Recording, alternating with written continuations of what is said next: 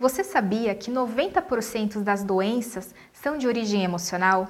E nesses 90% existem dois tipos, ou seja, duas causas de doença. E é sobre isso que nós vamos falar hoje. Para quem não me conhece, eu sou a Roberta Rocco, fundadora da Academia Mind e especialista na nova medicina germânica. E hoje nós vamos falar desses dois tipos, ou seja, de duas causas de doenças emocionais. Todas as doenças tendem a ser de fundo emocional, ou seja, a primeira gota num copo vazio tende a ser algo emocional, seja uma dor física, seja uma fibromialgia, seja uma depressão, uma ansiedade, isso já é mais do que comprovado. Inclusive na técnica de microfisioterapia e no programa Saúde Integral, nós trabalhamos a fundo esses dois tipos, ou seja, essas duas causas de conflitos emocionais. Nós temos dois tipos de doença: a doença que é sofrida, ou seja, é algo que você sofreu a causa emocional você vivenciou de, do externo para o interno, ou seja, algo no seu ambiente aconteceu que gerou uma reação interna. Esse tipo de doença é chamado de doença sofrida. Um exemplo é, por exemplo, uma perda de alguém, de um ente querido, ou mesmo uma toxina, uma infecção que é de fora para dentro. E quando isso ocorre, é, é chamado de doença sofrida. Só que a maioria das doenças, elas são do segundo tipo, que são doenças geradas. Ou seja, vamos supor que no ambiente é, ocorra, por exemplo, o aparecimento de um gato.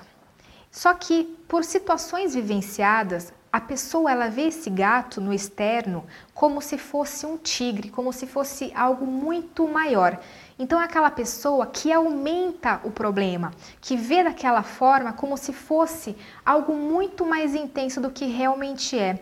Isso gera a maioria das doenças. Então, uma depressão, uma ansiedade ou mesmo dores no corpo estão associadas principalmente a essas situações que você gera, ou seja, a sua percepção diante aquela situação tende a aumentar. Se você já tem essa tendência a aumentar, ou seja, a intensificar tudo aquilo que acontece com você, você tem essa tendência de ter doenças de forma gerada, ou seja, o seu limiar de sensibilidade acaba sendo muito maior. E dessa forma, você deve fazer o seguinte: você deve começar a observar o seu meio como algo positivo para você e não como uma ameaça, porque o medo ele é uma defesa instintiva do seu corpo.